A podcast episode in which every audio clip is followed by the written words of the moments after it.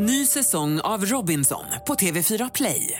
Hetta, storm, hunger. Det har hela tiden varit en kamp. Nu är det blod och tårar. Fan, händer just det.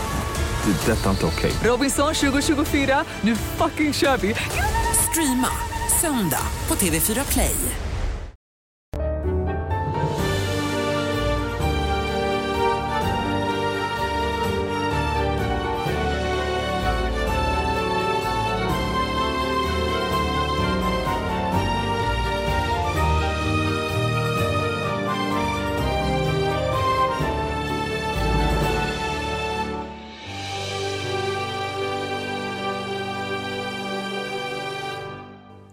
Då säger vi varmt välkomna till Big Six. Det är torsdagen den 14 oktober. Vi är i slutspurten av ett trött landslagsuppehåll. Således har ju våra lag här i Big Six inte spelat några matcher. Därför så tar vi ett litet nytt grepp om det här programmet. En ny övning som Viktor har knoppat ihop, men stäng inte av. Utan den här gången så är det faktiskt något som är väldigt genomtänkt och som jag är väldigt spänd på. Får vi se hur det går. Är det bättre än de historiska arenabilderna? Vi ska ju vara historiska. Vi ska vara nostalgiska, men... Det är alltså, inte arenor den här. Nej, men känslan är ju när Victor liksom, vi körde ett 2-minuters segment som kanske är Big Six sämsta som vi börjar här. Och nu ska han få ett helt avsnitt. Ja. Jag känner att det där 2 minuters, den sekvensen borde vi lägga ut. Får se om vi får några visningar på det. Fruktansvärt svagt, men det här blir bättre. För vad vi ska göra idag, vi ska tillsammans då vandra längs minnenas allé och minnas tillbaka till en specifik säsong. Och det är inte vilken säsong som helst, utan det är säsongen 2006-2007. Och vi har lite drygt 45 minuter, en timme. Så vi har inte de här 6 timmarna som When We Were Kings brukar ha. Och vi har ingen Håkan heller som har gjort det där extrema detaljjobbet. Men vi tänkte att vi ska liksom gå igenom hur våra 3 lag som är här i studion, hur deras dräkter såg ut, lagkaptener, tränare, truppen, nyförvärv, minnas de viktiga matcherna. Och så får vi egentligen bara se hur det här slutar. Och när jag tog fram just den här säsongen så jublade alla 3. Mm. Ja, men fantastisk säsong. Ja. Det är liksom för alla lag. För Tottenham var det verkligen liksom, ja, men det var början på liksom den nya Tottenham, Martin Jol perioden där. Men sen så det finns så extremt många profiler kvar i ligan och det händer så extremt mycket. Mm. Och det är slutet på Citys riktiga loserperiod alltså. Ja. Det kan för Citys för här var ni skit. Alltså, det är lite elakt mot skit att jämföra dem med City 0607 för att det är ett sånt jävla rövargäng. Mm. Men det är, alltså de är jättedåliga. Men det finns också hela tiden det här löftet. För det här, Joe Hart värvas in. Och Noah och Michael Richards slår igenom. Steven Ireland och Michael Johnson på mitten. Så det är liksom, det finns liksom små ljuspunkter i det kompakta mörker som annars var City 0607. Ja, det är ju, du ska få berätta sen. Det är ju början på Arsenals förfall också. Ja, lite så är det. Det gillar vi. Ja, absolut. Kan enas något. Det kan vi göra. Ja. Ett lag som var väldigt starkt just den säsongen, de blev ju även mästare. Jag känner att vi kan spoila här. Jag tror att folk är OK med det. Men det var ju Manchester United. Men inför säsongen hade man inte vunnit på 3 säsonger. Nej. Chelsea hade vunnit 2 raka och dessförinnan var Arsenal som var obesegrade 03-04. Men ett United som satt i trupp var väldigt starkt. Ja men verkligen, och det lät sig i efterhand att vi var väldigt starka. För att det var ifrågasättande, vi tappade många spel, sålde Van Nistelrooy, vi värvar bara Michael Carrick får man ändå säga på den tiden. Och Ronaldo kommer från ett VM där han bråkade med Rooney och det var mycket snack om han skulle komma tillbaka. Och, nej, men det känns kul att vara här idag liksom. När jag började podda i Premier League-podden runt 2014, det är liksom, jag har aldrig suttit och pratat om United när vi har varit bra. Så att få sitta här som mästare. Ja, då är det lite bubbel sen när vi är klara. Så kidding. Ja. Vi kommer ju ha fokus på de här 3 lagen såklart. När det kommer till säsongen, vi kan inte gå igenom alla lag, då tar det väldigt lång tid. Och jag tänkte att vi kan väl börja med den introfilmen som finns inför varje säsong. Så knoppar ju Premier League ihop en liten introfilm och den får rulla lite här i bakgrunden. Den är lite torrmäktig faktiskt. Känner man ju upp direkt att man saknar Poppe. Ja, alltså. Skönt lag. De hade Son Campbell, de hade Kanu. Ja, så det var ju de hade Harry Redknapp som tränare den här gången. Exakt, det hade de. De började säsongen väldigt starkt. Vinner de FA-cupen 0-0-8 eller går de till final? De står ju också i semifinalen där. Det är möjligt att de vinner året efter. Det här året vann ju Chelsea. Ja, men exakt året efter. Ja, precis. Det är året efter jag pratar. För de slår oss i semi-kvartsfinalen. Richard Dump efter Kjellke. Ja, såklart. Otuggar. Jävla fint tillslag han hade alltså. Ja, alltså Pascal Chimbonda också lite unsung. Ja, hans första säsong och liksom... Men det är inte lite ovärdigt med Arteta så här, alltså idag är det svårt för honom liksom, man känns som en oskön jävel som frontar Arsenal och avslutar karriären i Arsenal i Everton. Man tyckte verkligen om honom. Ja. Fantastisk spelare. Ja, är riktigt bra. Ja. Han tog ju steget från Barcelona över till England och var väl bäst i just Everton. Även om han gjorde några bra frågor i de hade här mycket Distans som vi kommer in på snart kanske. Ja, fin kille också. Ja. Sitter han faktiskt ganska duglig backlinje, sjukt nog. Ja.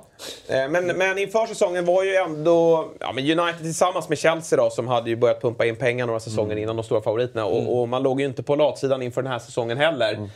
Shevchenko Ballack presenterades ju, och det här var ju två monstervärvningar såklart. Shevchenko som hade bombat in mål i Milan och Ballack som hade varit framgångsrik först i Leverkusen och sen det gick att argumentera för att Mikael Ballack var en av världens bästa mittfältare och Shevchenko världens bästa anfallare. Ja, så bra outfit på Ballacken då. Jag skulle säga att båda skulle klara att bära det exakt idag och ingen skulle ifrågasätta det. Jag kollade på en intervju här med Mourinho efter att de hade presenterats, och sa han att vi värvar inte två mästare utan de kommer till ett gäng mästare. Så han var ju liksom var noga med att påpeka att de kommer till världens bästa lag här. Men känns inte det som att Chelsea, om vi tar värvningarna de gjorde i början av Abramovich, så var det liksom, det var Drogba, det var de här typerna, Robben, som inte var de här färdiga som de ändå gjorde till färdiga spelare. Här känns det lite som att Roman klev in, här ska vi ha världsspelare. Nu ska vi göra bäst, ännu bättre. Nu ska vi vinna Champions League. Och i alla fall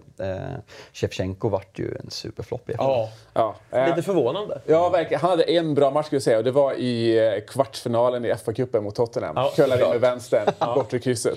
Och skjuter ut oss. Och hade vi gått vidare där, då är det kanske blivit en trippel till United. Men jag minns att han hade en del skadeproblem. Och hade det bökigt så. Och sen den här klimatiseringstiden. Sen var det väl året efter som Mourinho fick sparken också, va?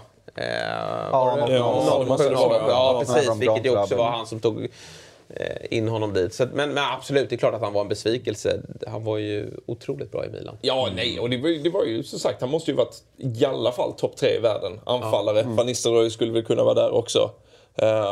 Men så jäkla svårt att säga någonting annat än att han var en besvikelse, samtidigt som man förstår exakt varför Chelsea plockade in honom. Liksom. De skulle ju bara vinna Champions League, som säger. Men det gjorde de inte. United då, som du säger, där var det ju Carrick in. Annars så var ju då den stora värvningen Michael Carrick. Kanske den typen av värvning ni skulle gjort den här sommaren egentligen. Men då fick ni in er balansspelare. Minns du, Per, hur det kändes när han försvann? För att han spelade inte så länge i Spurs. Nej. 3 matcher för West Ham. Men han var ju nyttig för er. Han gjorde bara 2 säsonger där. Men det var ju, han tog ju enorma kliv när han kom till oss. Så. Och han var ju 05-06 säsonger. Han var ju liksom outstanding i laget. Men jag tror att det kändes inte så tungt som man skulle kunna tro ändå. Fast vi fick ganska mycket pengar för honom då. Det var 20 miljoner pund. 16, 17 tror jag. Vilket var mycket då, ska sägas. Precis. Och vi hade ju då också så här, vi skulle liksom, precis som nu, vi skulle ut i Europa och liksom investera. Det liksom, det var ju liksom, sockrade så lite grann att ta in Berbatov och ta in Sokora som liksom, Sokora hade gjort ett jättebra VM. Så. Men det här blev ju lite början på Tottenham som en säljarklubb. Jag menar, 2 år efteråt, Berbatov, sen följde Modric liksom, som ersatte Carrick, sen Bale som kom in som efter. Vi var väl inte riktigt här där vi kunde behålla den här typen av spelare heller. Nej. Sen så var det liksom som en spik i hjärtat sen när vi liksom 4-5 matcher in på säsongen mötte United på Old Trafford och liksom Carrick var spelade ut oss. Liksom. Jag tror eventuellt var jag lite för ung för att fatta hur bra Carrick var när han gick här. Ja, men det var jag också. Alltså, det var typ 16-17 år liksom, när han tar det klivet och man tänker så här, ja, men en helt okej mittfältare. Men han var ju liksom en konstant i ett framgångsrikt United humor. Alltså, liksom den första du satte på banan egentligen. Ja, men sen pratar man alltid om United när man pratar centrala mittfältare. Då har det varit Roy Keane, det har varit Paul Scholes och Nicky Butt var ju alltid där, men så kanske inte han var på den här nivån. Men det är oftast de, liksom Keane och Scholes som man nämner. Men Carrick var ju men det är alltså en historiskt bra fotbollsspelare, och många pratar ju om honom som en av de absolut mest underskattade engelska fotbollsspelare. Alltså, om vi pratar Premier League-eran, alltså, han har aldrig varit ordinarie i ett landslag. De liksom skulle köra in Gerard och Lampard som inte passat tillsammans. Sen, jag tror Carrick har typ 36 landskamper. Har jag säkert jättefel, men något sånt. Och det är liksom... den personen, han har väl typ 5-6 Premier League-titlar, Champions League, han har vunnit allt och liksom, men aldrig fått det riktiga erkännandet. Så, men då försiktigt skeptisk till liksom transferfönstret. Sen ska det sägas, vi tar in Vidic Evra i januari, säsongen innan, som floppar kolossalt. Evras debut mot City är en shitshow av Guds nåde. Nej, men säsongen 05, Vidic och Evra är inte bra. Vi tar van der Sar den säsongen också. Så det är de här värvningarna som liksom blir det som gör att vi vinner allt de kommande åren. Men ser man bara på den här och att vi bara tar in Carrick från Spurs, det är liksom...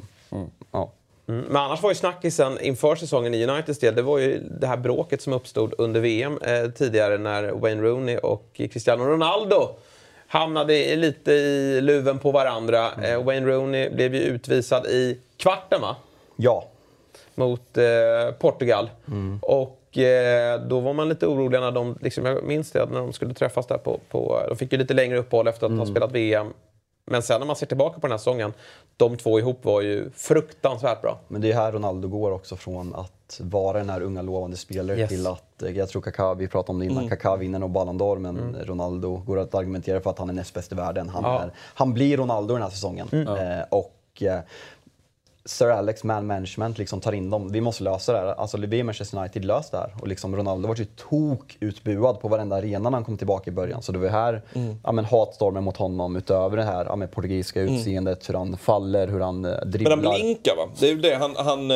Han skriker ju på det röda. Han går ju fram till domaren och sen så blinkar han mot någon när Rooney får det röda. Och det är det som varit väldigt känsligt. I brittiska tabloider och Rooney tog väl ganska illa vid. Så, men det är kvartsfinal i VM, vad fan? Är det inte där de kan möta sen, för att Rooney är ju också en helt sinnessjuk, det är så sjukt att de har både Rooney och Ronaldo någonstans i liksom så här breakthrough-ålder och allting här, men liksom, tror du inte att de bara kunde ena sig att så här, vi två av världens absolut mest lovande fotbollsspelare, ska vi inte bara ta över världen? Nej, men verkligen, jag tror båda känner så här, nu hade inte United vunnit på några säsonger och som du säger, det här var Ronaldos första säsong där han exploderade han. Rooney hade ju varit bra i några säsonger redan innan, det hade ju Ronaldo också varit, men de två känner nog tillsammans att fan, gör vi det här bra, då lyfter vi United. Men hur gammal är Rooney här? 22? 85, båda 85. Ja. Rooney är en dag äldre än mig. Men så. November. Du har hållits med större värld. Jag kanske väntar tidigare. Viktigt att slå på det. Jag tror att han har ett fetare bankkonto vad du har. Utan att veta 100%. Säg till det. Men vet du vad jag tror? Jag är snabbare än honom idag. Det kommer en dokumentär i december på Amazon, såg jag kom ut trailer för i förrgår, tror jag. Det blir spännande att se. Den ser man fram emot. Jag är väldigt fascinerad av hans karriär. Man minns ju. Och där finns mycket juice. Det verkar som att han spillde bins lite i den. Colin skulle prata med skandalen. Vaknar man ju. Rebecca Wardy. Spurs då, ni kom ju till säsongen ni slutade ju 5:a den här säsongen, men det gjorde ni även året innan och det var ju någonting som verkligen sved. Ja, men verkligen. Alltså, för vi hade ju haft en ökenvandring i 15 år i ligan, kommit 11 typ varje år liksom. Och Martin Jol tog över där 2 säsonger innan den här säsongen, slutade 9 och sen så här då 05-06 så gjorde vi en kanonsäsong.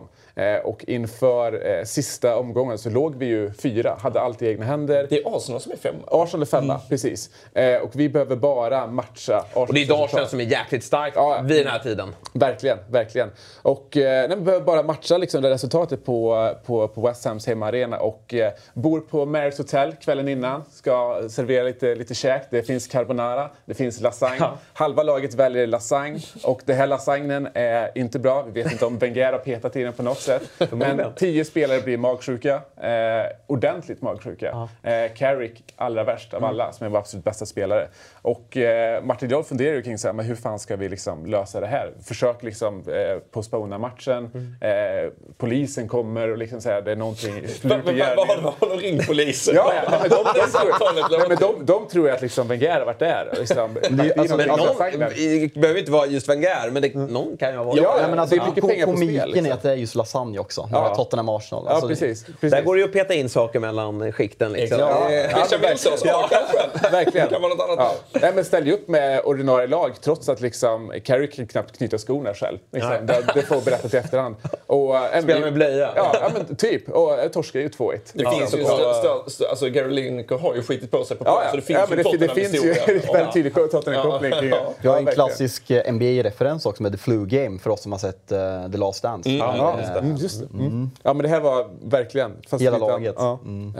Nej, så med det sagt, alltså, femma var ju fortfarande liksom en lite fjäder i hatten. Vi kommer ut i Europa för första gången. Men det är klart att så här, fjärdeplatsen att komma liksom, före Arsenal, det sved ju enormt. Men det gjorde också att vi hade ganska höga förhoppningar inför den här 06-07-säsongen. Och vi kan väl ta upp lite fönstret då som Spurs gör. För där är det ju stor aktivitet. Carrick försvinner ut för ja, det är ju ett väldigt fjuttigt belopp idag. Ja. 18,6 miljoner pund.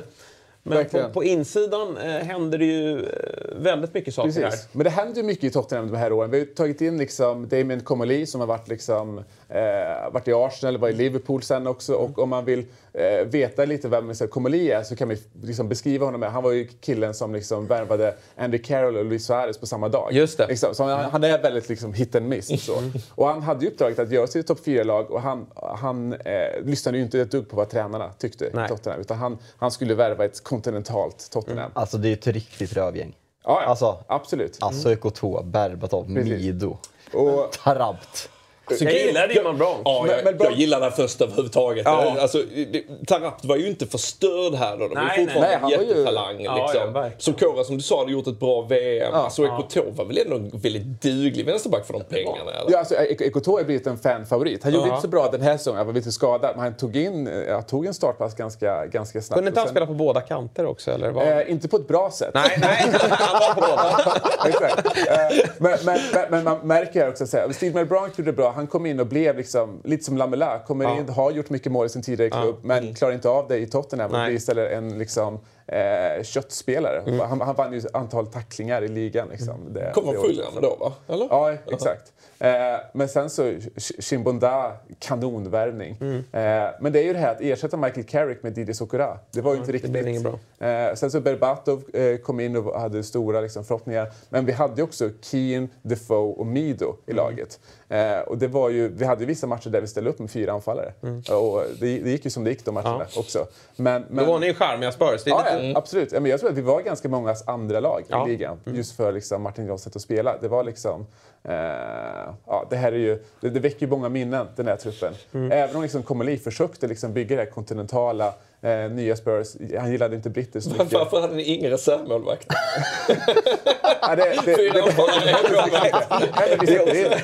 Vi sätter in det för. Det här var också en säsong där det var väldigt, det var lite trend att sätta in utespelare i mål. Vi kör ju Oshie mot er. Ja, precis. Han räddade ju ett friläge av Keane till exempel.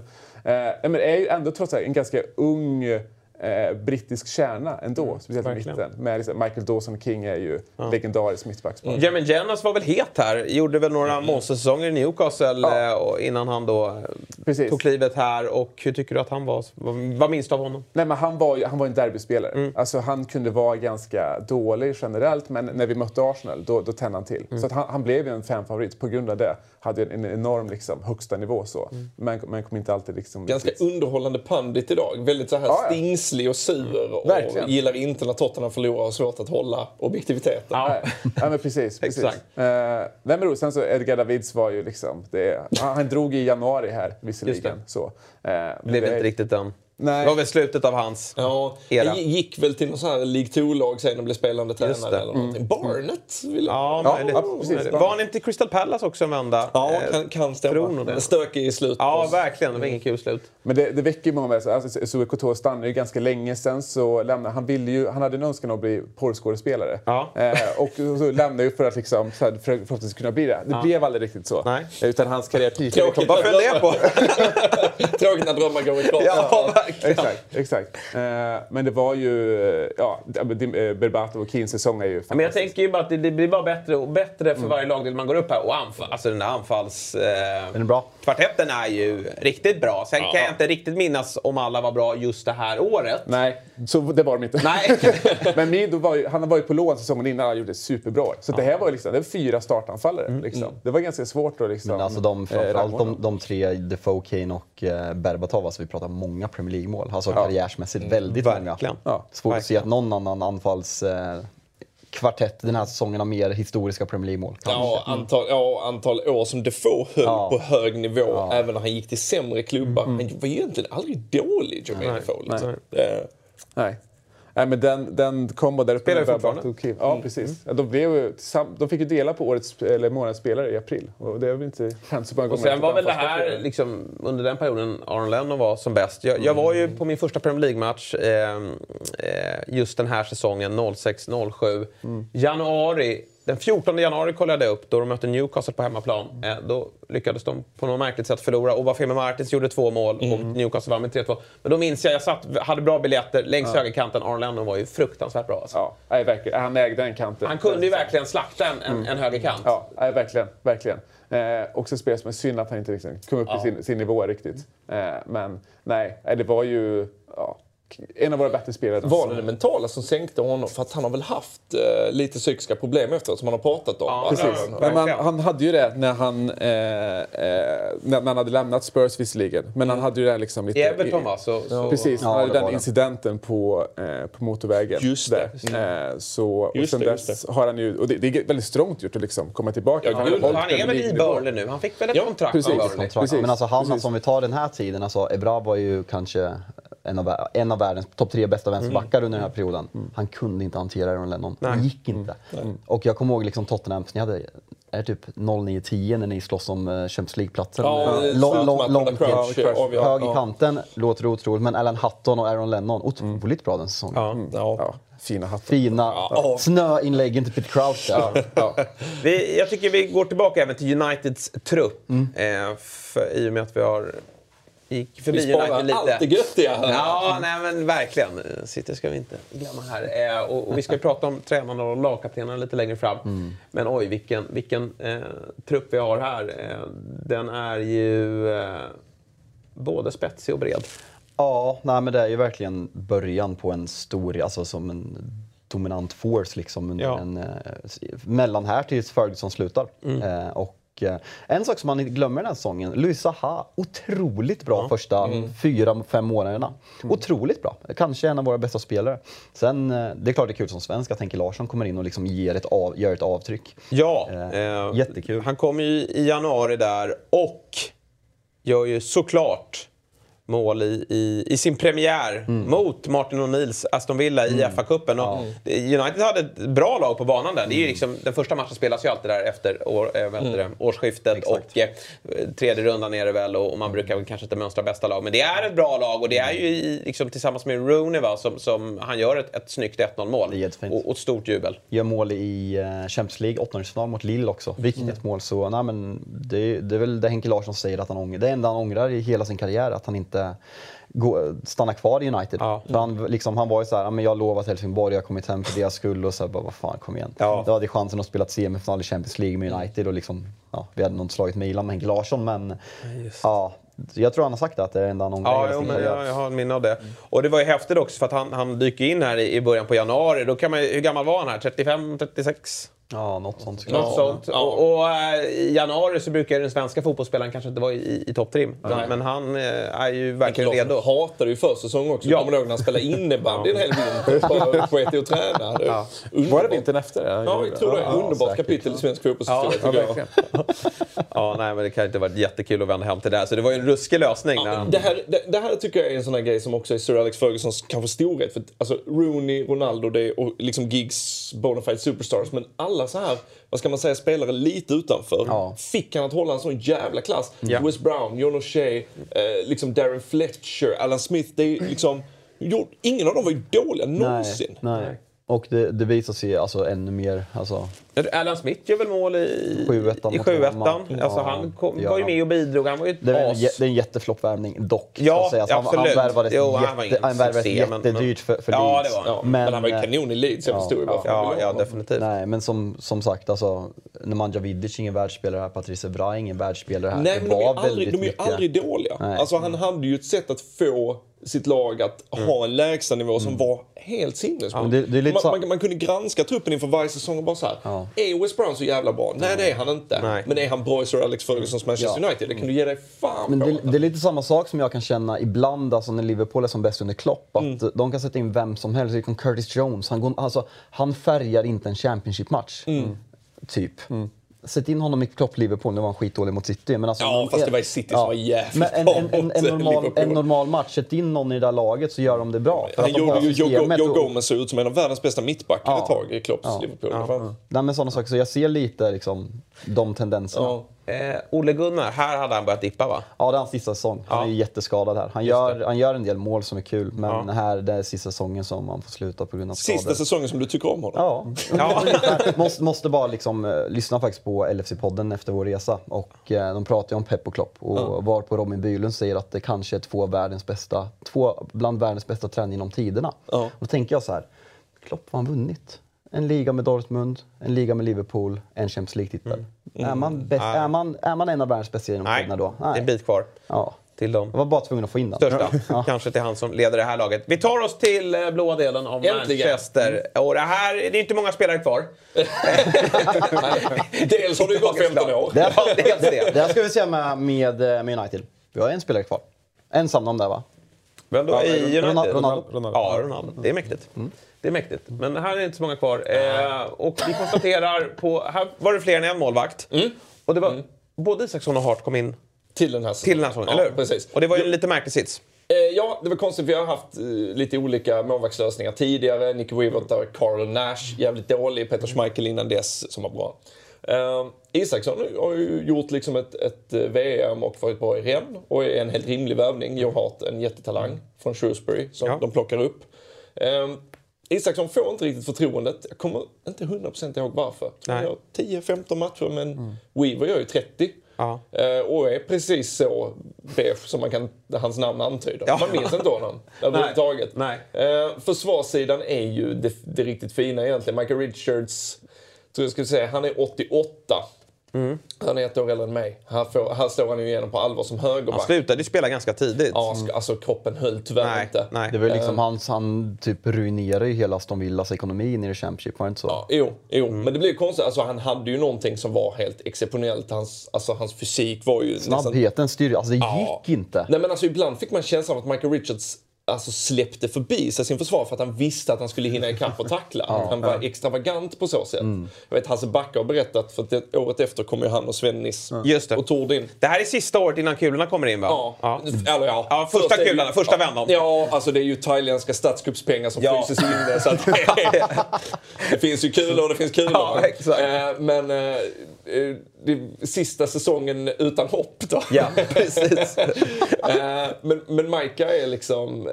när Hasse Backe kommer in så här att han var ju nästan farligt vältränad. Alltså att läkarna sa att han måste lägga på sig mer fett. Han var helt sinnessjuk i gymmet tydligen. Vilket kanske låg honom i fatet sen. Nedo Monoa är duktig också, precis bakom där. Sylvain Stan och Richard Dunn utgör mittbacksparet som är... Man kan skratta hur mycket man vill åt Richard Dunn. Han var fan helt okej. Danny och Matt Mills, de är kusiner tror jag. Båda riktigt jävla dåliga faktiskt. Danny Mills är lidsamma. Eller innan... innan tror jag. Men alltså, är det här Premier League sämst som mittfält genom tiderna? Ja, men det är ett härligt flyktad. Didi Hamann. Didi Hamann var en jävla nyttig värvning. Man älskar när Backe ska prata om när Didi Hamann klev in och ville gav taktiska direktiv mot United-säsongen efter att han skulle kliva in på det centrala mittfältet. Och då vann de ju dubbla matcher. Didi Hamann som egentligen är klar för Bolton. Men det blir gick han från Liverpool till City eller? Ja, via någon slags konstig kontraktsfade med Bolton. Han var jävligt nyttig. Alltså, han var bra där. Och som andra både följer ju inte alls väl ut. Men Joey Barton var ju älskvärd på den här tiden innan han nitar där bort på träning och släcker en cigarett i Chalem Logans öga. Lätthänt. Han var väl interna skytteligan? Jajamän, 6 ligamål efter kuppen. Ja.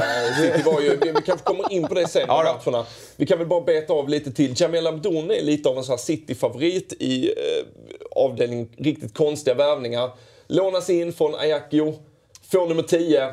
Gör ett inhopp i ligacupen, försvinner sig ur historien. Ja, en av få spelare faktiskt inte ens vet vem man... Nej, alltså det är helt omöjligt att veta vem man är. Han har ju ingenting. Nej, alltså, man kan inte ens klubban här.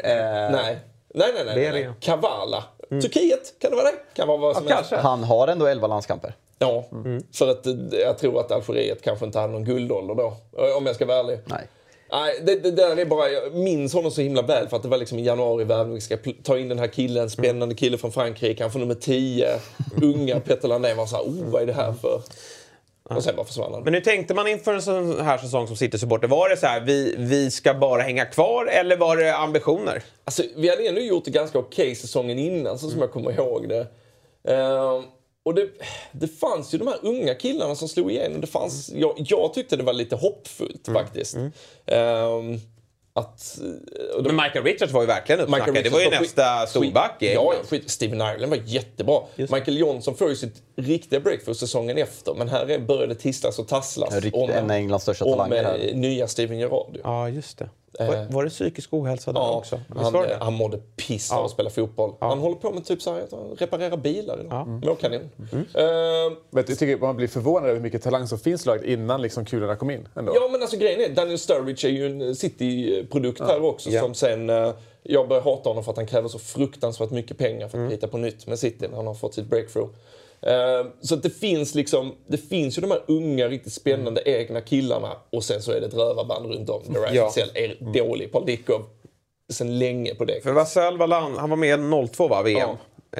Då han kan ha varit med 06 också eller 04 kan ha varit med i EM kanske. Ja, kanske. Men alltså han har ju aldrig haft någon typ av spetsegenskap förutom att han var lite snabb. Liksom. Nej, precis. Ja, men han var liksom inte ens så snabb. Nej. Alltså, och när han väl fick på Giorgio Samaras hade vi värvat året innan tror jag, från Heerenveen. Fy fan vad dålig Giorgio Samaras var.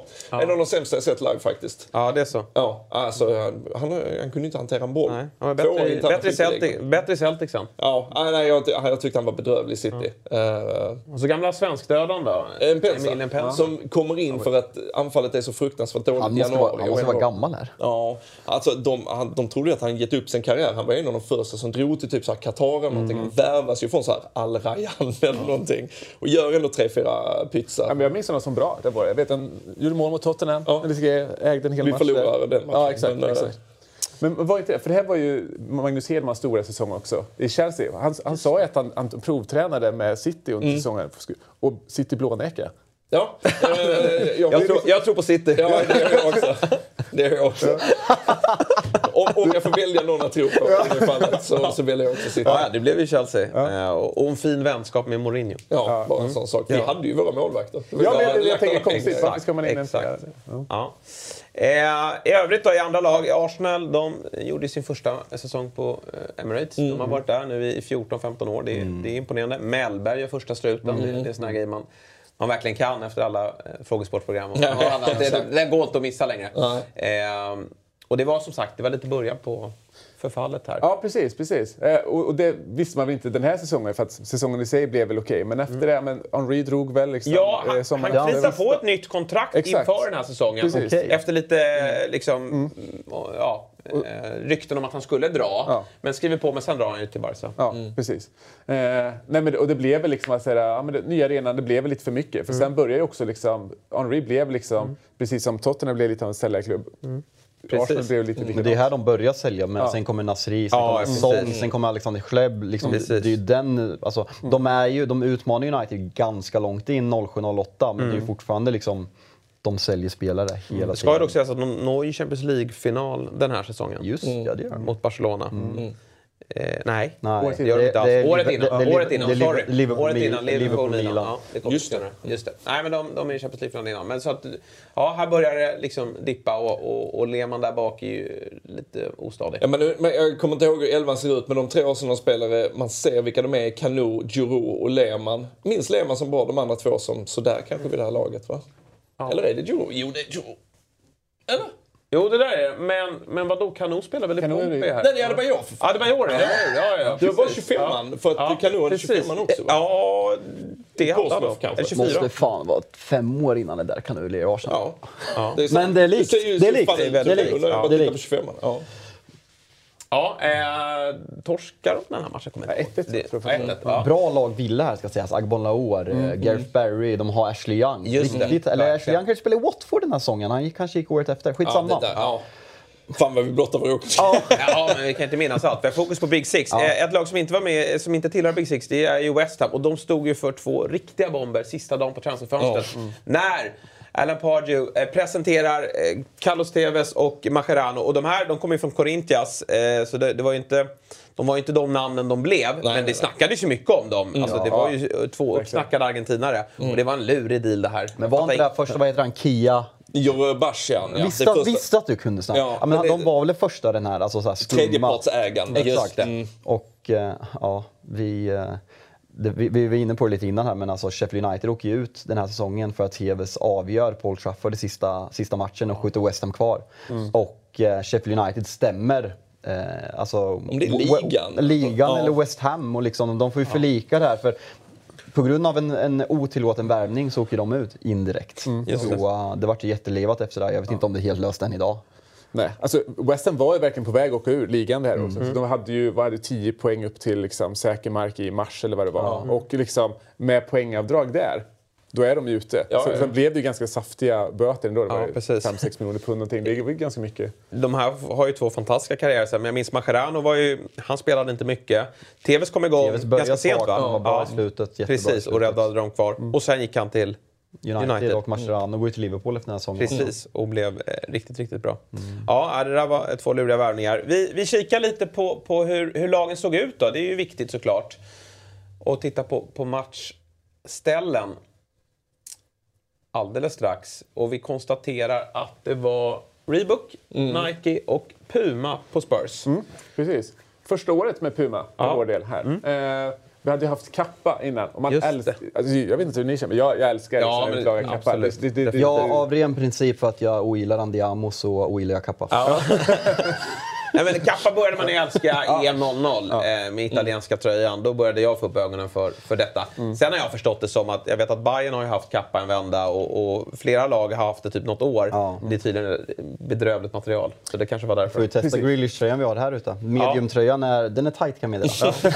Det har alltid varit figuren där, kappa. Ja. Mm. Alltså, jag skulle aldrig kunna ha kappa själv. Liksom. Nej. Det går inte. Nej, det går. Då passar den här tröjan mycket bättre. Ja. Men jag gillar den här tröjan. Jag ser Michael Dawson i den. Alltså, men verkligen. Det är en klassisk, alltså, jag kommer inte ihåg också när dealen signades var liksom den största liksom, tröjdealen då har jag för mig.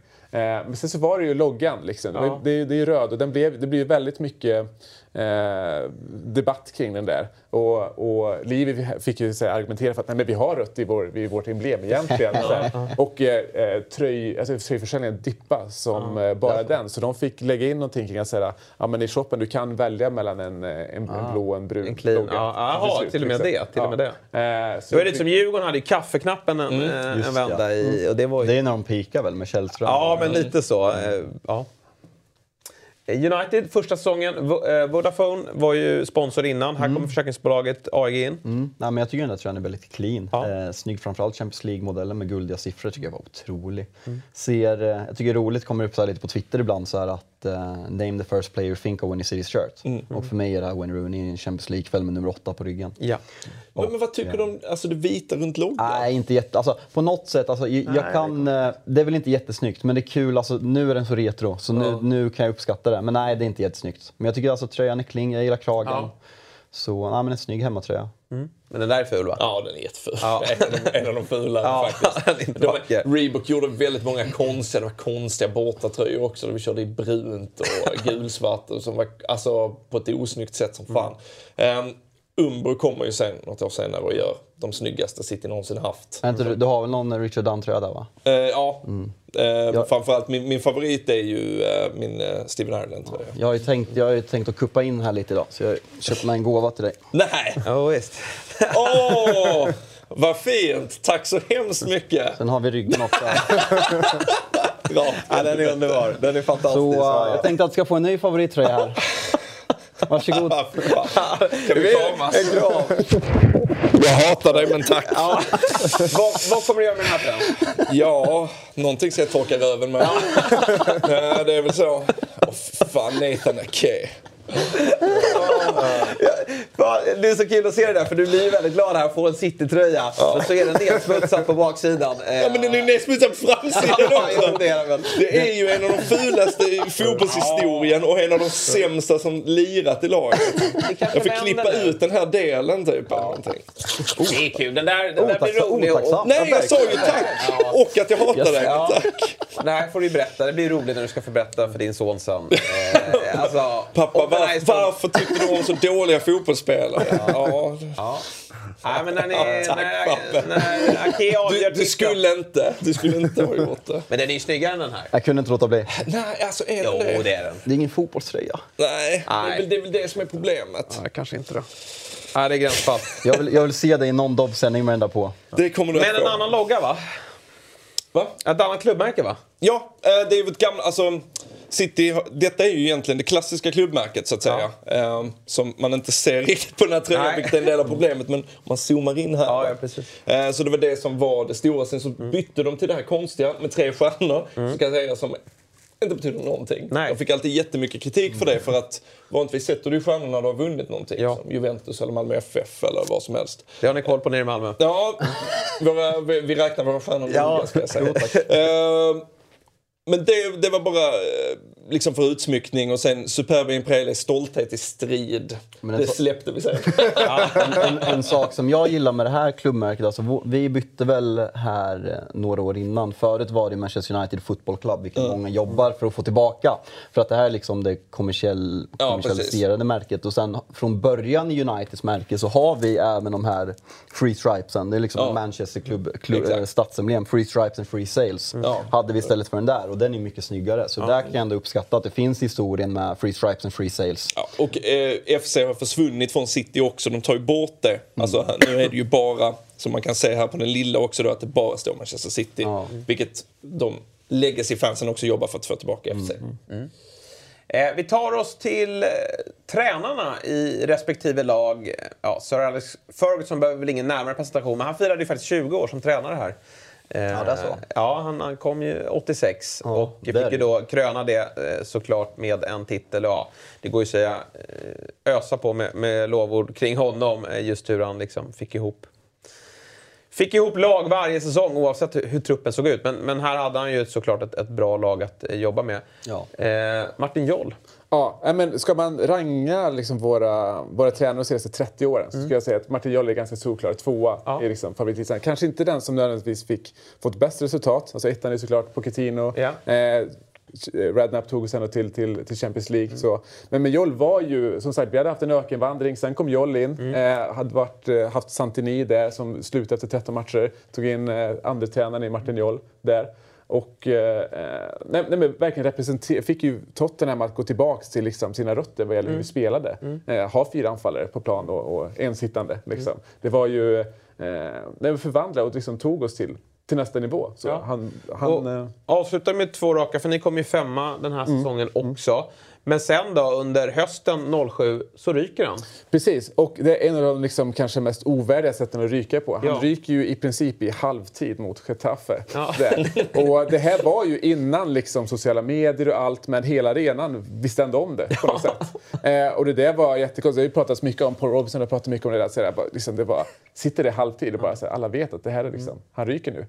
Och det var ju också för att så här, med Ramos, Juan de Ramos som tog över sen, liksom, Liv hade ju sett liksom, gå på stan med honom. Liksom, allting. Det var ju jättekonstigt för honom. Och verkligen synd att han rök sig där, för att han var en väldigt stor Tottenham-favorit. Sen så har han ju levt kvar lite ändå. När han liksom var i Ajax, liksom fostrade Vertongen, Eriksen, Alderweireld i Fulham, utvecklade Dembele och även Jong-Min Son faktiskt en liten tid i Hamburg också. Så att han har liksom fortsatt fostra och lyft Tottenham. Han har väl alltid stått för ganska positiv fotboll. Ja, liksom. Absolut. Vilket är, vi inte kan säga om person 3.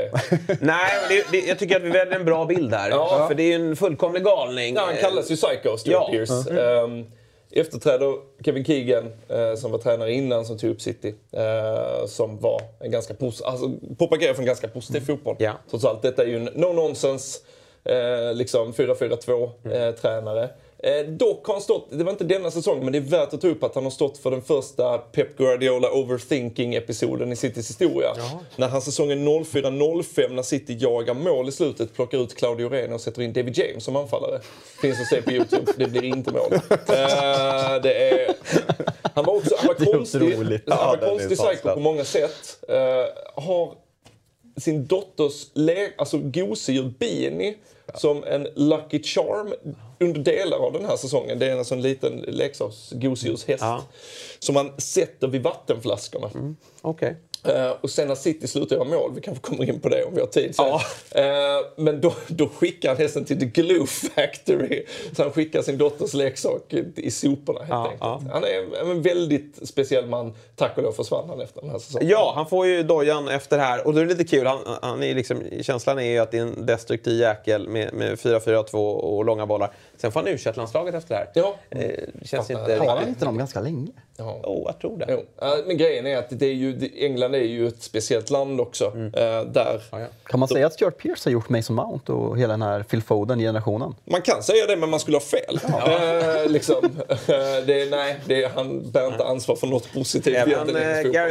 Southgate är ju aktiv den här säsongen med Middlesbrough. Ja, men Pearce dojas och sen kommer ju Svennis. Ja, när Taksin Shinawatra köper klubben och så kommer Svennis backa och grip. Vi börjar snackas igen under den här säsongen att det är på gång. Ja, men under egentligen hela liksom våren så tisslas och tasslas det liksom. Och då blev det klart i maj. Då åkte de på försäsongsturné i Karlstad City. Ja. Såg jag mot Karlstad United. Ja, jag med. Ja. Första gången jag såg City var på Påskbergsvallen i Varberg och sen jag kommer inte ihåg vad planen hette i Karlstad. Tingvalla. Så heter det. De mötte kort anekdot. De mötte Karlstad United och sa Svensson att om någon gör 2 mål, då värvar jag honom direkt. Var en lite 18-årig kille, gjorde mål. Fick straff. Han går upp och tar den. Joe Hart psykar sönder honom. Han skjuter rakt på Joe Hart. Ja. Vi kan fälla hans liv. Ja, verkligen. Vilken miss. Joe Hart fullständig galning också. Alltså, som målvakter är. Just engelska målvakter. Ja. Joe Hart fullständig galning. Jag kommer ihåg när Andrea Pirlo och Panenka chippar honom. Han skrattar ju. Man kan se det i räddningen när han blir överlistad. Men om vi går tillbaka, kör inte han U21 mot Sverige i semifinal? Jo, så psykar han ju sönder alla också. Och liksom beter sig. Och sen ska han försöka mot Pirlo och sen bara, Det är ju någonting som säger om hans psykfallhet att han skrattar när han blir överlistad också. Men Joe Hart, märklig karriärstiftare. Han var ju kanon. Det var inget snack om att han tog Isaksson. Det var ändå kaxigt av Svennis. Man trodde kanske att han skulle gå på svenskvalet där. Men det var Joe Hart. Nej, alltså inför nästa säsong så han har ju Hart, Schmeichel och Isaksson. Precis. Och väljer Hart för att han är bäst. Det är coolt. Vi tar oss till lagkaptenen lite snabbt. Vi har lite små bråttom här och... Här har vi ju, liksom, 2 av kaptenerna är ju One Club Man i form av Gary Neville. Överskattad? Nej, alltså han är väl ganska kritisk mot sig själv. Alltså han hävdar väl att han är en ganska begränsad spelare som spelar ett fantastiskt lag. Men att hans inställning gjorde honom till den framgångsrika spelaren han var. Sen ytterbackarna... Idag kontra de ser ut, hur de såg ut här. Så han var ju av den omoderna. Ja, men verkligen, och han gjorde det helt fantastiskt. Liksom, tuff, bra ledare, habil offensivt. Så nej, men fan, jag tycker Gary Neville personifierar.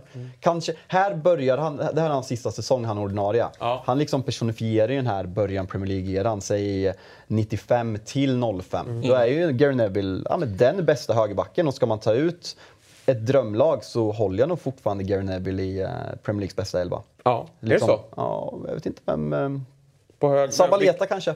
Men det är de 2. Alltså Trent har varit bra i 2. Det är för tidigt. Så liksom, får man ju titta på vad de vann. Och han var ju ledare. Det fanns ju många ledare i det här laget. Men det var Neville som hade binden. Han tog över den efter Keane, eller? Ja. Keane var ett slut efter 05. Så han har ju bara i ungefär 2 säsonger. Och sen så... Ja, exakt. Han var ju lite småas ändå. Man gillade Gary Neville. Ja. Och vann totalt då 20 titlar för klubben. 8 Premier League-titlar. Det gjorde inte Ledley King. Nej, inte riktigt. Nej. Men ändå favorit, såklart. Ja, men verkligen. Alltså det, man behöver knappt beskriva utan vad han har betytt för Tottenham. Och det här, han hade en riktigt bra säsong, men det var här han bara han tränade inte, han bara spelade matcher. Nej, precis. Och Harry Redknapp tyckte det var helt sjukt för att han spelade bra matcher. Ja. Men här, nej, och sen så på grund av hans knä, men det kan ju också vara så att han inte haft det problemet, hade han kanske inte varit kvar i Tottenham eller för han var ju alltså den talangen som han satt inne på, och den här säsongen jag kommer ihåg, vi dänger Chelsea första på säsongen på Stamford Bridge, första segern på 25 år och han Arjen Robben är fri, har 20 meter till godo och Ledley King hämtar upp det och rensar. Han var fantastisk. Hur högt rankad är han historiskt sett i Spurs-led? Är han störst? Ja, alltså det beror absolut på hur långt tillbaka man går. Ja. Senaste 30 åren, absolut. Är det lite det här rockstjärnat, i och med att han dog som 27-åring så lever legenden vidare på något sätt. Han hann ju aldrig bli dålig, utan det var annat som satte stopp för honom, så att säga. Ja, men lite så. Och sen så, han var ju inte den mest ordningsamma utanför plan heller. Och det hjälper ju att bygga legenden om honom. Så. Nej, men så, de senaste 30 åren, han är 1, 2, 3 på listan. Han var ju hotad här för några månader sedan, men... Av Harry Kane. Ja, absolut. Han kanske har fallit i listan. Harry Kane kan inte komma upp på den här nivån. Spännande. En annan legend då, det är ju faktiskt Richard Dunn, som man ofta gör sig lustig över. Ja, men han har ju självmordsrekordet. Alltså, det finns ju har han röda kortrekordet också? Ja, jag vågar inte svara på det, för jag vet inte. För det han läste jag mig till, men det kanske har förändrats. Det kanske, han och han har Patrick Vieira och Duncan Ferguson ska ha flest röda kort. Ja, men det låter väl nästan rimligt. Kolla biaskyddan. Ja. Men de där går att använda i hockey också. Allting som var Ledley King hade i talang saknade Richard Dunn egentligen ju. Han var ju stabbigare än vad Harry Maguire är, men han var ju också den ledaren som Manchester City behövde. Han irländare, men han var klubben döpt sitt ena barn till Laila efter en Oasis-låt. Var ju egentligen allting en konstant, någon som ändå höll ihop försvaret. Var säsongen efter så vinner vi ju båda matcherna mot United för första gången på 60 år eller vad det är. Han och Michael Richards är försvarare, mittbackar tillsammans på Old Trafford. Han är monumental, sätter en fotfel. Var också när det betydde saker så klev Richard Dunn fram. Den enda spelare som jag jublat åt när han gjort mål mot City tvingades ju bort till Villa när pengarna kom. Nickar in 1-0 trä. I rätt kassa. Ja, i samma kassa som man alltid gjort med precis. Och dessförinnan var han i Everton, va? Men så du ändå minns tillbaka som att det var en mittback som ändå hade kvaliteter för... han hade kvaliteter på så sätt att han var grejen är, han kunde ju nicka med något nonsens men han hade ledaregenskaper som gjorde att han klev upp över. Man kan väl jämföra honom på så sätt med Gary Neville, att det var ju inte en modern spelare på något sätt. Nej. Han skulle ju inte slå passningar som bryter linjer om vi säger så. Men han gjorde det som behövdes, och så var han en ledare. Ja, Richard Dunn alltså. Jag tror det blev 80 landskamp eller något sådär för Irland. City spelade inte i Europa den här säsongen, och det gjorde han inte året efter. Ni hade ju Europaspel, det ska vi strax prata om. Därför sa Petter, eftersom inte han får vara delaktig i Europasnacket, så får du berätta lite om 3 saker här som du minns från den här säsongen. Och det du ville främst prata om då, det var ju Citys resultatrad i januari-mars. Vi har siffror på det här. Och jag gjorde ju läxan igår och var tvungen att kolla med dig, Petter, om det stämde. Det här är ju dels det som händer i januari-mars. Men City från nyårsdagen gör alltså hela våren fram till säsongsavslutning inte ett mål på hemmaplan. City och Manchester. Nej. Jordi Samara slår in en straff till 2-0 på nyårsdagen mot Everton. Leon Osman reducerar sen, så det blev inte för avgörande. Det var det enda målet som gjordes hemma på vårsäsongen. Det är då den här leksakshästen Bini skickas. Just det. Att vi har så mycket otur. Jag ska ta upp det för att det är så himla roligt att City själva beskriver det här på sin hemsida. Varför det går så dåligt som det gör, va? Det är inte, ser vi på matcherna som spelas här, det är inga jättegäng. Alltså Chelsea är ju bra, de är mästare och kommer tvåa. Men alltså Blackburn, det är alltså 2 mål av Martin fucking Gams Pedersen och Matt Derbyshire som krossar oss fullständigt. Reading med Leroy Lita som kör över oss fullständigt. Alltså det är, City är ett sånt haverilag här och det går ju snabbt neråt. Alltså, jag tror det, Chelsea-förlusten är... Då är det 10 matcher kvar på säsongen. City har en resultatrad som ser hemsk ut. Och samtidigt så har West Ham börjat vakna där nere. Det fanns, jag var riktigt orolig för att här brakar vi ut. Men jag ska bara läsa för att det här är så roligt. At times in that period from January to May, it's as if there was an invisible force field in front of the opposition goal. The City strikers toil against a toxic whirlwind of woodwork, inspired goalkeeping and failing confidence. De var ju bara bedrövda. Alltså det var ju Samaras och Dicko. Det är klart som fan inte blev mål. Men det där är ändå, när vi kollade på det anfallare, det är ju anfallare som någon gång under karriären ändå har varit liksom framgångsrika. Ja. Men här har det gått. Samaras kom ju med luft, han var en dyr värvning, men det funkade inte alls. Vassell på väg neråt till Dickov, en liksom klubbhjälte för att han räddade kvar. Sturridge är ung här också. Sturridge för ung tyvärr för att ta det ansvaret. Men liksom, en Pensa kommer in och gör det dugligt. Men alltså, det är ju åldrade strikers på dekis. Och ett mittfält som kanske inte backar. Kan man säga att det är det enda ni har gemensamt med den upplagan? Det är att ni fortfarande jagar nia då? Ja, exakt. Och en vänsterback. Vi sitter alltid och gör mellan 3 dåliga vänsterbackar hela säsongen. Ja, det var det första. Sen vill du... Ja, det har jag redan pratat om nyförvärvet då. Och sen måste vi prata om de här tacklingarna. Ja, alltså, Psycho var ju... Han fick ju smeknamnet Psycho för tränare för att han var dum i huvudet. Men Ben Thatcher, sitt vänsterback, gör det fulaste jag någonsin sett på en fotbollsplan. Ja, den här får ni faktiskt gå in på YouTube. Vi får inte visa det. Men den här måste ni nästan kolla på. Den finns på YouTube. Ja, den är helt sinnessjuk. Citys första hemmamatch för säsongen. Jag tror vi har förlorat mot Chelsea i premiären. Hörna, Pedro Mendes är det i Portsmouth som springer ut för att hämta bollen vid kanten. Och kommer Ben Thatcher i full fart. Och det är inte så att han bara går in, utan precis innan så sätter han ju upp armbågen i enbart syfte att skada. Pedro Mendes ligger utslagen. Det var ju fara för hans karriär. Det är ju en hjärnskakning av Guds nåd. Ja, han ser ju... Det är ju problem med nacken och allt där. De är ju rätt oroliga. Ben Thatcher ber Glenn Johnson att fuck off när han tittar till Pedro Mendes och sen får han ett gult, vilket också är en sign of the times. Det är ju så blodrött så att det stänger av honom på livstid. Och regeln idag är ju så att har domaren gett ett gult kort, då kan du ju inte ändra på det och bli avstängd i efterhand. Men det här kanske gick under någon, liksom, det här kanske klev upp i domstol. Nej, jag tror att... För att han fick ju 8 matcher sen. Ja, just det. Han får 8 matcher. Han fick 8 matcher. Så de röjer upp det där kortet. Men det är för brutalt. Han rycker väl på någon annan. Det sjukaste är ju, jag hade helt glömt det med Thatcher. Det är när du säger det, jag kommer ihåg det. Han fick 8 matcher. Men Pedro Mendes kommer ju tillbaka, sjukt nog, samma säsong och gör sen 1-0 mot City. På Fratton Park heter det som Pompey spelar på, va? När Pompey vinner. Och det är också... Om den är det enda målet som är jublat åt, så kanske detta var att man bara det förtjänade Pedro. Okay, precis. Ben Thatcher försvinner ju sen, Michael Ball kommer in och gör något mycket mer älskvärt. Han stämplar Ronaldo i magen. Just det. Direkt i inledningen av Manchester derbyt. Sista hemmamatchen för säsongen.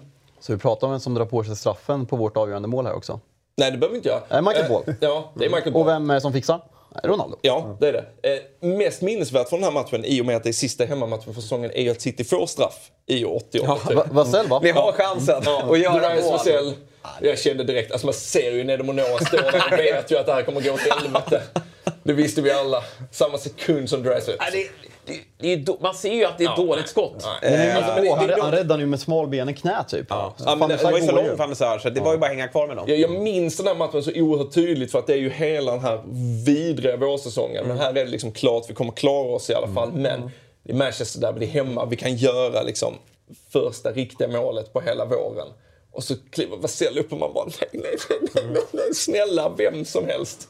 Att han drar en brist också. Han vet ju inte vart den där går. Nej. Han kunde inte skjuta. Jobbig säsong. Inga mål på hemmaplan. Men det är desto roligare att vara City-supporter idag. Jag tycker vi kan kolla på lite... Vi har förtjänat det, tycker vi inte. Ja, det har ni faktiskt. Det har ni. Får se. Newcastle-supporterna känner likadant här snart. Vi kollar på inbördesmöten mellan de här 3 klubbarna. Och då konstaterar vi att United vann ju rubbet. Tottenham slog City. Precis. Det där har ju ingenting förändrats. Nej. Exakt. Det hänger klart. City ju mål. Ja, exakt. Är det något av mötena ni liksom tycker sticker ut här? Något ni minns lite extra? Nej, men som jag sa innan där, så att när vi möter United där, första matchen där och Carrick liksom dominerar, då märker man vilken tabbe man har gjort. Jag sa där. Och sen så är det ju 0-4 där, är ju ganska rolig match. Dels United filmar till sin straff i vanlig ordning och vi gör en ganska bra första halvlek. Sen är ju O'Shea målvakt då när det står 4-0 och gör några kanonräddningar. Ja. Det hade bland annat friläge från Robbie Keane liksom. Och ja, sista matchen mot City där. Det är ju sista matchen på säsongen, va? Isaksson räddar straff, bland annat. Mm. Just det, nej, det är inte sista hemmamatchen. Nej, för City är ju mål här, tänker jag. Men jag City är ju mål på hemmaplaner. Ja.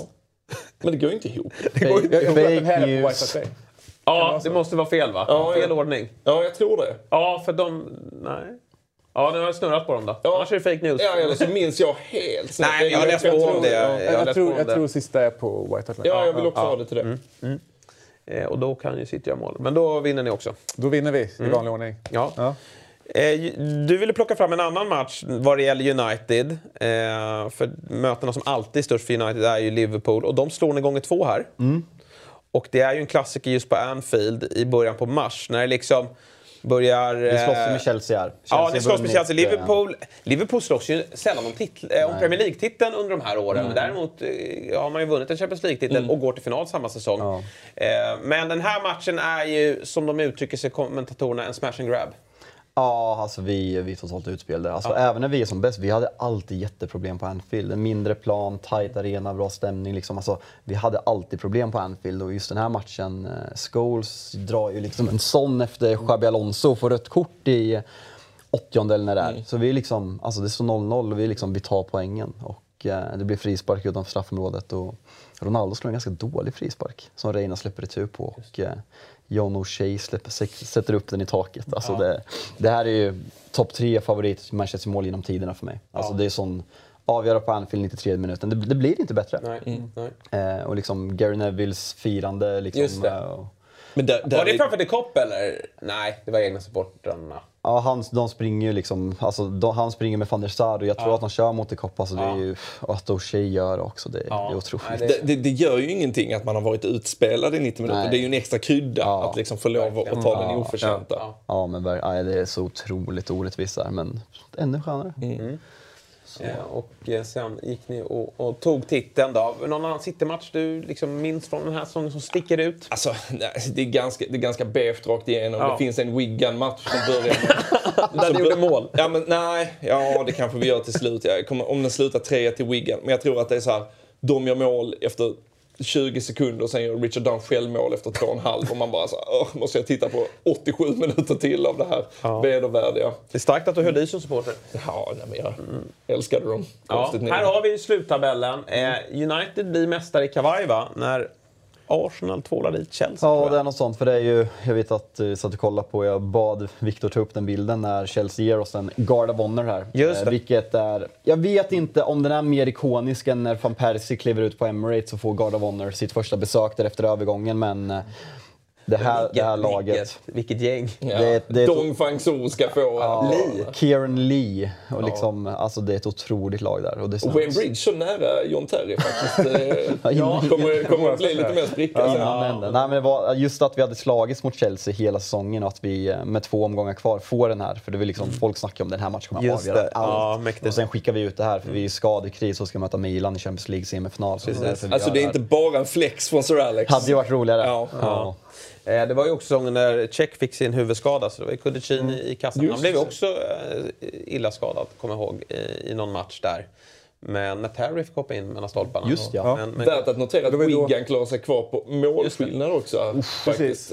Och Wigan, det här var ju så fint. Det var ju sista matchen, det var Wigan mot Charlton. Charlton med Neil Warnock.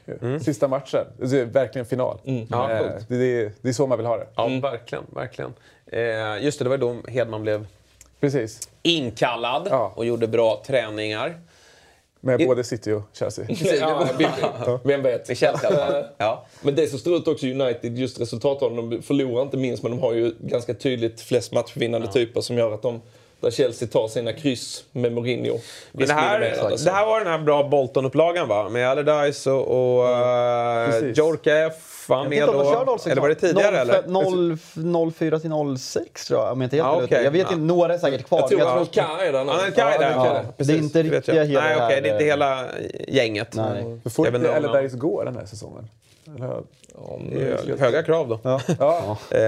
Men ja, det var Tottenham inte riktigt nära Champions League-platsen den här gången. Nej, här kan vi inte skylla på någon lastang. Tyvärr. Intressant, by the way, så här, plats 7, 8, 9, 10 eller Bolton, Reading, Portsmouth, Blackburn, de är ju liksom long gone. Det här är ju liksom, här är de ju uppenbart bra. Ja. Det är många lag som inte är kvar. Det är liksom Fulham, Wigan, Sheffield United, Charlton. Så det ser lite annorlunda ut idag. Verkligen. Europa då, där var det ju väldigt händelserikt. Spurs spelar i UEFA-cupen. Ja, vad minns du från... Nej, men det var ju första liksom, Europa-äventyret för oss på 15 år. Ja. Liksom. Och det gjorde också att säsongen kändes så enormt lång. Vi gick långt i Liga-cupen, långt i FA-cupen, hyfsat långt i UEFA-cupen. Rök i kvarten. Precis, mot Sevilla. Som ändå får, liksom, det får man respektera. Med liksom, Dani Alves var fantastisk. Och, liksom, grym stämning på White Hart Lane. Där, liksom, så här, we only need four... Det var liksom, alla bara, vi är bara glada över ute i Europa liksom. UEFA-cupen var lite annorlunda. 5 lag i gruppen. Ja, 5 lag i jäkla stökiga upplägg. Det var ju enkel möte, va? Exakt, enkelmöte. Kommer ihåg att Helsingborg tog sig vidare i den vevan också. Med Henke Larsson gjorde någon skalp mot Galatasaray. Men kvartsfinalen mot Sevilla, de är ju alltid bra i de sammanhangen. Kanoté. Precis. Gjorde sig påmind. Gamla Tottenham-bekantingen. Helt okej att åka ut där och liksom lika var nöjd. Och sen så, vi gick ju så långt också eftersom att så här, vi skulle ju mött PSV i 8-delen där. Och vann ju på walkover för att PSV hade lite läktarbråk som de fick straffas för. Så vi gick ju långt av andra skäl. Liksom. Extremt lång säsong, men man märkte verkligen att Europa-fotbollen var tillbaka på White Hart Lane och det var det som betydde något. Liksom. Ja, och sen fick ni även lite senare spela på tisdag och onsdagar. Ja. Men nu är ni tillbaka på torsdagar. Ja. Precis. Och United är också tillbaka på tisdag och onsdagar. Ja, det är skönt. Ja, det har varit inte. Det är skönt. Men den här säsongen så var ni ju... Det var ju faktiskt ett otroligt slutspel vad det gäller United. Här i gruppen minns jag ingenting av. Nej, men inte jag heller. Man lyckas ändå förlora 2 matcher. Ja. Det känns som vi gjorde det där ganska ofta på den här tiden, men vi vann alltid gruppen och det var kontrollerat, det var rotationer och Ferguson var överjävlig på det där, så det var liksom... Ja, Henke Larsson skickar ut Lill där som har spelat en gig. Sen kommer ju ett otroligt möte då, mot Roma. Man åker och förlorar på Olympico med 2-1. Först goals för rött kort när matchen avstängde returen också. Och sen 7-1, det är en klassisk match. Vi hade några duster när vi krossade Roma typ så här 3 år i rad här. Och Roma var ju bra då. Ja, verkligen. Alltså, det här är ju typ... förutom deras titter runt millennieskiftet så är det här det bästa Roma i senaste 20 åren. Och vi tvålar dit om 7-1 alltså. Vilket är helt otroligt. Carrick gör alltså hattrick. Nej. 2 gör han. 2 där. 2 mål och Ronaldo gör 2. Alan Smith, som kanske ersatte Scholes då, va? Ja. Gör 1 och Rooney. Alltså det är ju 3-0 efter 3 minuter. Det är det man känner sig. Man har förlorat första matchen med 2-1 och känner man att nu går vi ut och visar var vi står. Och så får man 3-0 efter 20 minuter. Det är en ganska skön start. Sen väntar Milan som senare vinner hela Champions League mot Liverpool i finalen, tar revansch där. Och det här är ett dubbelmöte som man minns än idag och som det sprakade om. Ja, men jag sa, du frågade om det är någon match jag minns särskilt den här säsongen, och då är ju den här första mötet mot Milan. Vi har ju Rio och Vidic, ingen av dem är med, så vi ställer upp. Här ser vi startelvan. Alltså, offensivt är det ett bra lag, men O'Shea, Brown, Heinze, Gary Neville inte heller med. Det är det är 3 ordinarie backar borta. Eller bänken är inte... det är ju Chelseas Guard of Honor. City hade bättre back, eller bättre bänk. Här hade man behövt Henke Larsson. Nej, men den här matchen, man kommer ihåg den för 2 saker. För det första, Kakas otroliga briljans. Han gör 2 mål, och de målen, alltså, kolla highlights på den här matchen på YouTube. Men Kaka är så brutal. Man kollar verkligen. Jag minns det, alltså, då kommer man ihåg att han var bra, men sen glömmer man bort lite. Och Kaka var ju sådär lite som, vi pratade om det innan, lite som Ronaldinho. Han hade en ganska kort peak någonstans. Idag är ju världsstjärnor liksom bra så länge. Men han var ju helt fruktansvärt bra under de här åren. Jag tycker Ronaldo Rooney är bra i den här matchen, men det är Kaká är ju bäst. Ja, verkligen. Ronaldo ger ledningen tidigt. Sen går ju Kaká och gör 2 mål på egen hand. Och men alltså, vi går upp till 2-2. Det är liksom 2-2 till San Siro. Det kommer vi aldrig lösa med den här skadekrisen. Men sen gör ju Rooney 3-2 i 91. Och den stämningen och den euforin liksom. Man vet ju alltså, Champions League semifinalkvällar är nog faktiskt den bästa stämningen som klubbar kan ha alltså när, i sådana matcher. Så det är liksom, alltså den elektriska stämningen är helt otrolig. Sen åker vi till Milan och liksom blir totalt överkörda. Torskar med 3-0. Så liksom Kakajan som är sanslöst bra. Och sen är det också 2-1-målet är det här när Kaká nickar mellan. Jag tror att det är Heinz och Evra som typ krockar. Det kanske inte hade hänt. Alltså, han bara liten touch. Det är så snyggt och det ser så tragiskt ut. Ja, det ser tragiskt ut men det är jäkligt bra. Även hans första mål är skitsnyggt. Men det kanske var en övermäktig uppgift då, mot ett Milan som var ju fruktansvärt bra. Milan som då pratade om hade förlorat Shevchenko inför säsongen och ändå att man Kaká bara alltså äger världen. Det är väl realflytten sen som är början på slutet för honom egentligen. För i Milan var han en helt egen liga kändes det som ibland. Ja, de hade Gilardino gjorde mål i andra mötet här så då hade de Pippo avgör finalen mot Liverpool när han får bollen i ryggen på en frispark. Ja, det är väldigt Pippo Inzagiskt mål om vi ska prata Andy Andersson. Vi börjar bli långa här och Fabian har ett tåg att passa men vad kul det här var. Ja, verkligen. Eller hur? Det är ju bara 3 veckor tills nästa vidriga landslagsuppehåll så att let's do it again. Ja, verkligen. Jag har haft det jättekul och verkar som att ni också haft det och vi hoppas att ni tittar också har uppskattat det här. I sådana fall så får ni gärna ge oss ros. Och komma med förslag på vilka säsong vi ska dyka ner i och gör det inte för svårt för oss. Man undrar ju jag med målen när vi kliver in på lördag och kör först Eurotalk Weekend och sen uppsitta kvällen. Ska jag komma in som mästare eller ska jag liksom, eller är jag tillbaka på Solskär? Du kom på nu att det här var inte det som gällde. Jag såg hur dina axlar sjönk upp. Det här är i alla fall det kommande spelschema som väntar för United. Bara för att ta ner det på jorden igen då. Varane, Maguire borta. Hur ska ni lösa det här? Jag vet inte. Jag har faktiskt inte läst något om Bailly ens får spela alltså med karantänregler så det kan ju sluta med att Phil Jones och Vigge spelar mittbackar på lördag. Helt plötsligt fattar man varför ni förlängde. Solskär geni. Nästa gång jag är i Manchester ska du fan få en nummer 4 Jones. Jag har redan en. Nej. Vi får snacka mer om Uniteds kommande matcher på lördag då vi har Eurotalk Weekend på förmiddagen då Fabian är med. Sen ska vi följa matcherna tillsammans också så det är en hel dag med Dobb från 9 till 18. Så att, har ni inte fått nog av oss idag så finns det massa mer att kräma ur oss på lördag. Vi ses då!